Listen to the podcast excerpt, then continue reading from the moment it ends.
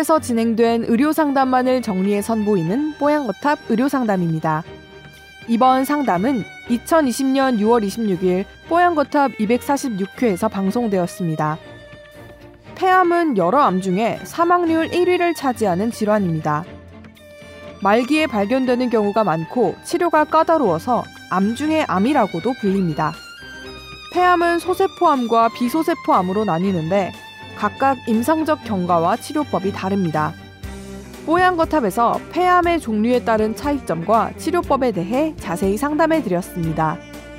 오늘 뽀얀 거탑 의료 상담에서는 폐암에 대해 이야기 나눕니다. 뽀얀 거탑에 사연을 보내주세요. 건강 상담해 드립니다. tower 골뱅이 sbs.co.kr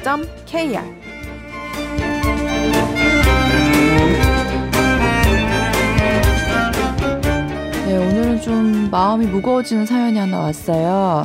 안녕하세요. 아버지께서 폐암에 걸리셨다고 합니다 하면서 어, 지긋지긋한 흡연 중독이 결국 이 상황에 이르게 된 것 같다고 하셨는데 소세포암이라고 하거든요.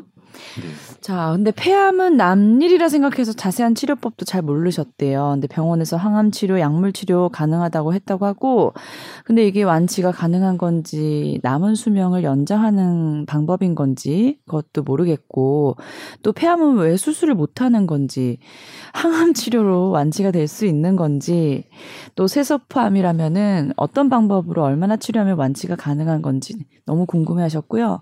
또 이게 호흡기 암이다 보니까 호흡기를 통해서 혹시 다른 가족에게 또 전파될 우려는 없는 건지도 궁금해 하셨고, 어, 또 국가 검진을 2년마다 하는데 이게 왜 어, 잡아낼 수 없었던 건지도 이게 무용지물인가라는 생각도 들었다고 하셨는데요.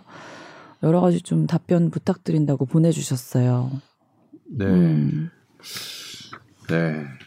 저도 이제 이 사연을 읽고 좀 마음이 아팠습니다. 네. 일단 폐암에 걸리신 분들이 어, 좀 연세가 많으신 분들이 모든 암이 높은데 폐암도 마찬가지입니다.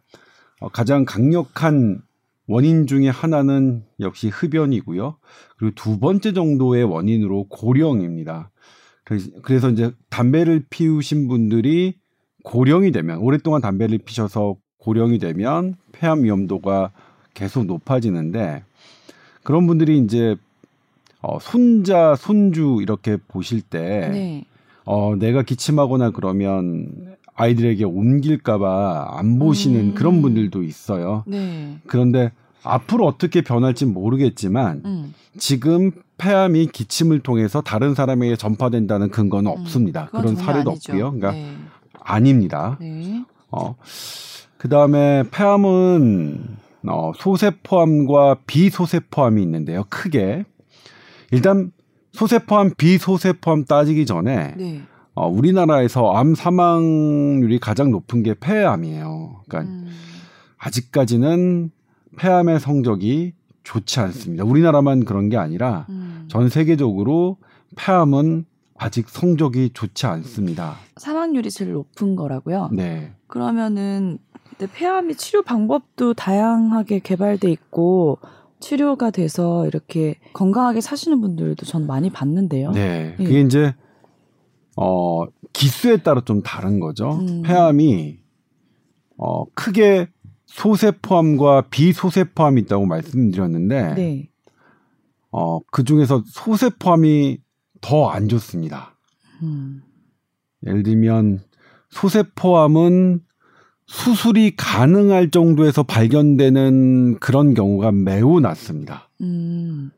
예. 이게 무슨 차이인 거예요? 소세포암이랑 비소세포암? 비, 그러니까 네. 세포의 폐암 세포의 특징이에요. 그러니까 네. 아, 작은, 그러니까 작은 세포로 구성된 어, 음. 그런 걸 이제 소세포암이라고 하고요. 네. 작은 세포가 아닌 것 중에서는 뭐 squamous cell carcinoma, 뭐 adenocarcinoma 이렇게 이제 그렇게 다른 종류에 따라 거예요? 어, 예, 음. 그걸 뭐 편평상피암, 뭐 상피 세포폐암, 그다음에 adenocarcinoma는 뭐 점액인가요? 우리말로 제가 지금 정확하게 생각은 안 나지만 네.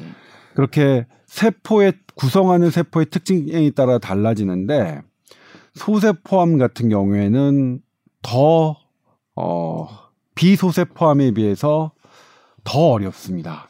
대부분 수술할 수 없는 양쪽 폐에서 발견된 이미 다 양쪽 폐로 에서 동시에 발견되는 경우가 많고요. 네.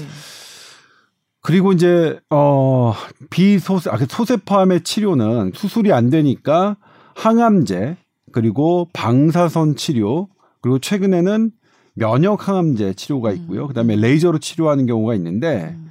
어 모두 어 성적이 그렇게 좋지는 않습니다. 음. 솔직히 말씀드리면.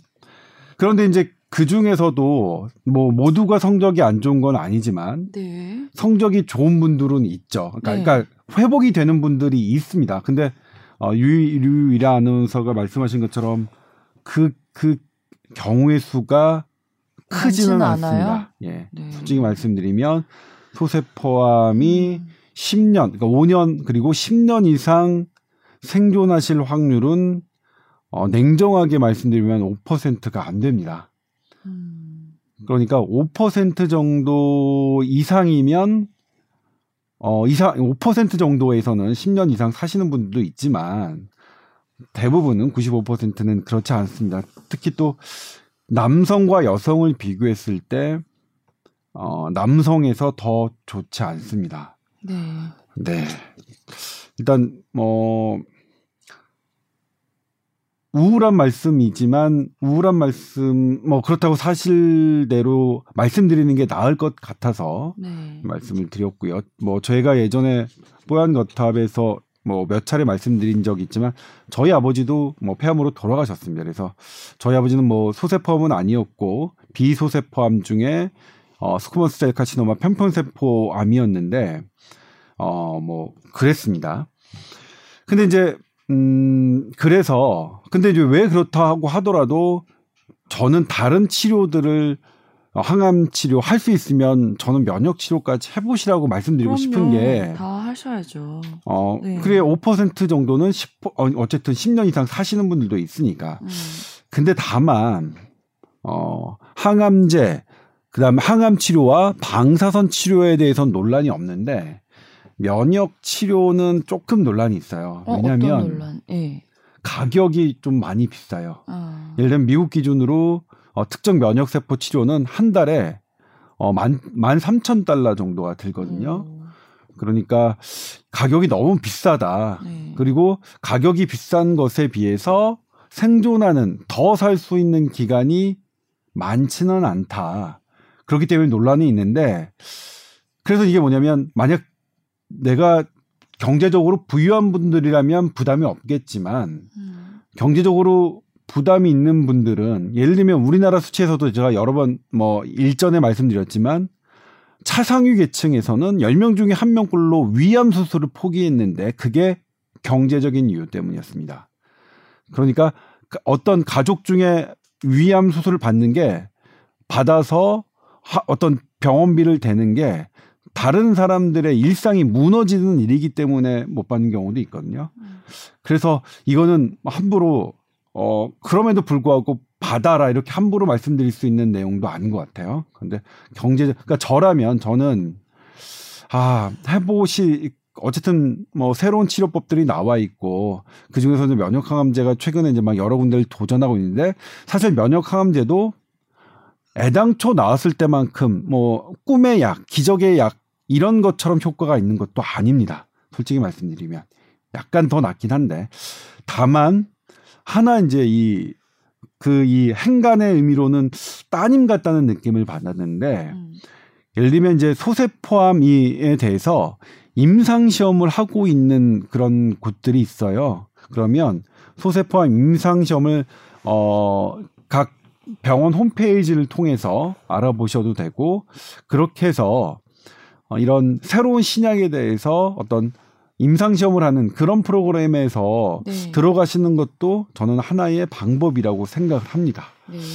그리고 이제 국가 검진으로 이제 이 어떤 왜 암을 잡아낼 수가 없느냐. 음. 사실 이제 췌장암도 그렇고 폐암도 그렇고 검진으로 잡아내기가 참 힘든 암입니다. 어, 폐암도 그래요? 네, 폐암도요. 오. 물론 뭐, 아, 뭐 그렇다고 뭐 전혀 잡아낼 수 없다는 건 아니지만 네. 그런데 이제 이 CT가 어떠했냐면 이 저선량 폐CT죠. 저선량 폐CT를 30년 흡연하신 분들이 저선량 폐CT를 1년마다 한 번씩 촬영한다면 폐암 사망률을 낮출 수 있다는 연구 결과도 있고요. 그렇지 않다는 연구 결과도 있습니다. 그런데 우리 우리나라는 어, 낮출 수 있다는 연구 결과를 더 어, 비중 있게 받아들여서 이 국가 검진 시스템으로 장기간 흡연한 환자에게는 이렇게 CT를 지원하고 있는데 저 제가 여러 번 말씀드렸지만 저는 개인적으로 흡연자에게 네. 어 이런 패시티를 통해서 폐암을 조기에 발견할 수 있는 시스템은 담배값, 담배세에서 저는 지원해야 된다고 생각합니다. 그러니까 담배로 인해서 걷어들이는 세금은 정말로 흡연자를 위해서 쓰이는 게 세금의 원칙상 맞고요. 그렇다면 이분들이 담배를 피우신 분들이 어 이렇게 가장 위험한 폐암에 폐암에 대해서 어, 미리미리 검진할 수 있는 그런 시스템에 그런 비용들이 쓰여야 한다고 저는 생각해서 이건 근데 개인적 의견이 다른다. 네. 방금 말씀드렸지만 이게 첨예하게 갈렸습니다. 이것이 이제 어 국가 검진 사업을 하는 것에 대해서 일부 학자분들은 정식으로 반대 설명을 성명을 내기도 했습니다. 이 부분에 대해서. 그렇기 때문에 이게 이제 이게 A가 맞다, B가 맞다 할 수 있는 상황은 아닌데 저는 개인적으로 어쨌든 어 저설량 PCT가 폐암을 어, 잡아내는 데는 도움을 유용한 도구니까. 다만 이게 이제 단점이 폐암이 아닌 것도 폐암으로 어, 오진하게 할 수 있는 확률이 좀 높거든요. 그 네. 그 위양성이라고 하는데 네. 그런 부분 때문에 이렇게 검진 목적으로 패시티에 대해서 어떤 어, 아직은 한계가 있다라는 주장도 있지만 저는 이 부분에 대해서 어, 분명히 폐암 자체를 발견해는 내는 위양성이라는 부작용이 있지만 폐암을 조기에 발견해내는 그런 능력은 분명히 있으니 저는 이것에 대해서 찬성을 한다. 아마 그거는 제가 폐암 환자 가족이었기 가족이기 때문에 더 그런 성향도 있을 것 같은데요. 그럼에도 불구하고 놓칠 수 있다. 예를 들면 우리가 췌장암이 걱정돼서 6개월마다 한 번씩 복부 초음파를 네. 받, 받거나 그런다 하더라도 그러면 이제 6개월마다 한 번씩 받는다면 어 그렇게 하지 않는 사람보다는 조기에 발견할 확률은 높아지겠죠 어느 네, 정도는 네, 네. 그럼에도 불구하고 놓치는 경우가 많기 때문에 어 우리가 어떤 검진이라는 게 어, 모든 걸 걸러낼 수는 없다. 우리는 검진 사업이라는 것은 통계적, 확률적으로 의미가 있을 때 도입하는 것이지, 음. 개별적으로는 내가 그 검진을 통해서 일찍 발견될 수도 있지만 일찍 발견되지 않을 수도 있다는 것 음. 그렇게 이해해 주시면 좋을 것 같아요. 네. 그 분명히 주변에 제 아시는 친구분 이제 아버님도 20년 전에 폐암 걸리셨다가 완치되셔서 너무 건강하게 지금 지내고 계시는 분들도 있고 해서요. 뭐 생존율이 0%도 아니고 분명히 있기 때문에 희망을 가지고 치료법에 음, 네. 따라서 잘 치료하시면은 좋은 결과 있으실 네. 수도 있잖아요. 분명히 그렇죠? 어려운 네. 상황인데 제가 이제 뭐 제 주변 분들에게 드리는 말씀은 네. 어쨌든 진인사해야 될 거 아닌가? 현대의학 관점에서 할 수 있는 하는 거 진인사하고 그다음에 나머지 그런 부분은 뭐 하늘에 맡겨야 되는 게 아닌가 저는 음. 그런 생각을 합니다. 어쨌든 소세포 폐암에 대해서도 표준 치료 가이드라인은 있다. 우리나라에도 음. 그렇게 치료를 하고 계시니까 음. 어 일단 병원에서 아 이제 더 이상 치료할 수 없습니다라고 하기 전까지는 네. 사실 어 저희 아버지도 그렇게 그때까지 치료를 받으셨거든요. 음. 그러니까 병원에서 더 이상 치료법이 없다. 아, 더 이상 쓸 항암제가 없다 할 때까지 치료를 받으셨었는데 뭐 그래, 그래서 그런지 어쨌든 뭐 저는 뭐 여한은 별로 아까 뭐 그럼에도 불구하고 여한이나 뭐 이런 건 있죠. 근데, 근데 항암을 하면서도 상태가 계속 나빠질 수도 있는 거죠. 계속 계속. 네. 음. 그렇습니다. 음. 항암하고 방산치료를 받으셨었는데 음. 그래서 이제 수술이 뭐 되게 조금 복잡해요. 제가 나중에 저희 아버지 뭐 이런 예, 관련된 이런 것들은 제가 어떻게 기회가 됐을 때 한번 어, 설명드릴 수 있을 텐데 음. 그래서 수술이 될 줄 알았는데 결국 안 됐어요. 그것도 이제 음. 의사 선생님마다 의견이 달랐어요. 달라가지고 아 우여곡절 끝에 이제 어쨌든 뭐 안 되는 수술이 안 되는 걸로 어, 판명이 돼서 그러다 보니 더 이상 뭐 쓸 수 있는 약이 없고 그렇게 해서 이제 돌아가셨는데 아무튼 병원에서 쓸 수 있는 약이 있다 할 때까지는 그래도 확률은 있는 거니까 그럼요, 그럼요. 그렇게 진인사 하셨으면 좋겠고 네. 그렇게 아버님께 말씀을 드려줘서 최선을 다해보자. 아직 있다. 아직 희망이 있다라고 음. 해주셨으면 좋겠습니다. 네. 치료 잘 받으시고 가족들의 역할도 아주 크실 것 같아요. 좀 차근차근 쾌차하시길 저희도 응원하겠습니다. 네. 그리고 이제 뭐 회사에서 하는 가족 검진이 무료에서 유료로 바뀌어서 국가 검진만 수년째 받다 보니 종합적으로 검진 안 하고 지낸 게 죄스러운 생각이 드신다고 말씀하셨는데 음. 저는 저희 아버지 제 모교 병원에서 건강 검진 받으셨는데도 그때도 놓쳤습니다. 음. 그건 뭐 그러니까 검진이라는 게 음. 건강한 상대를 대상으로 확률적으로 하는 거기 때문에 네. 개별적인 것은 놓칠 수가 있다. 네, 네. 그래서 저는 우리 모교 병원에 대해서 전혀 이것에 불만을 제기하지 않았고요. 네. 뭐 그건 너무나 있을 수 있는 일이니까 네. 그렇게 이거 이것으로 마음 고생 안 하셨으면 좋겠네요. 네.